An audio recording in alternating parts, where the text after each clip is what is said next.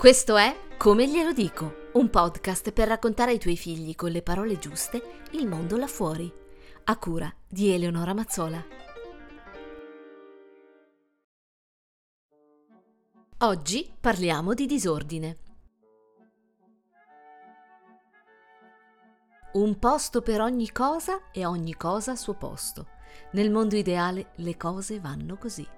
Ma nel nostro mondo di genitori le cose sono un po' diverse e il primato delle frasi pronunciate è certamente metti in ordine la tua stanza, alla quale forse segue un corollario di minacce del tutto inefficaci. Oggi vogliamo analizzare la questione ordine-disordine, che non è semplicissima perché chiama in gioco un concetto complesso, che è quello relativo al rapporto con gli oggetti e non solo. Partiamo da qui. Gli oggetti sono fatti per servire, nella vita, nel gioco. Gli oggetti non ci comandano, siamo noi che ci serviamo di loro. Quindi chiariamo che desiderare l'ordine, delle volte, significa volersi sentire bene con le cose che ci circondano. Stabilire quindi un buon rapporto tra noi, lo spazio e gli oggetti. La nostra richiesta di ordine quindi ha una legittimazione. Che si abiti in case grandi o in spazi ridotti, la stanza dei figli è il luogo che nella casa subisce più mutazioni di altri. Cambia forma in qualche modo, ossia si adatta al suo abitante principale, che non può fino ad una certa età comprendere la nostra idea di ordine, anche perché ognuno ha la sua e non si può insegnare l'ordine se non con l'esempio, come tutto peraltro. Ma ora sentiamo cosa diceva l'adulto a proposito. Mettere a posto non significa essere maniaci dell'ordine. Quando i bambini sono piccoli hanno bisogno di avere un loro guazzabuglio personale. È soltanto intorno agli otto anni che i bambini riordinano da soli. Prima, a volte, riordinano le loro cose di scuola, soprattutto se hanno fratelli, perché proteggono le loro cose dai più piccoli o dai maggiori che vorrebbero rubargliele.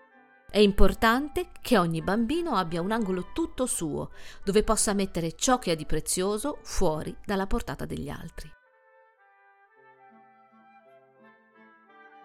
Ecco che l'adulto ci svela una cosa di cui si parla poco, la proprietà del bambino, il possesso e l'importanza di proteggere ciò che gli appartiene. A noi genitori tocca il compito di rispettare spazi, proprietà e dinamiche. Accettare quindi che alcuni bambini stanno bene nella loro pelle con tutti i loro giocattoli, libri e vestiti in disordine intorno a loro. Il nostro contributo può essere il nostro esempio e qualche rintuzzata ogni tanto, al momento giusto però. Strategie queste che sono più efficaci della sgridata continua, che perde effetto e diventa un fastidioso rumore.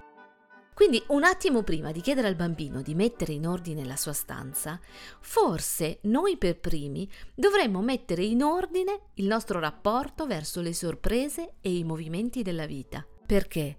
Perché è questo il disordine, movimento e sorpresa.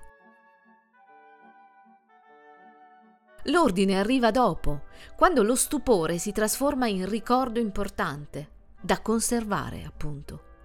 Diventare più elastici potrebbe allontanarci dalla tragedia di vivere nel disagio della fermezza assoluta. Piccola citazione. L'ordine è il piacere della ragione ma il disordine è la delizia dell'immaginazione. Puoi seguirmi su eleonoramazzola.com o scrivermi a come glielo dico chiocciolagmail.com.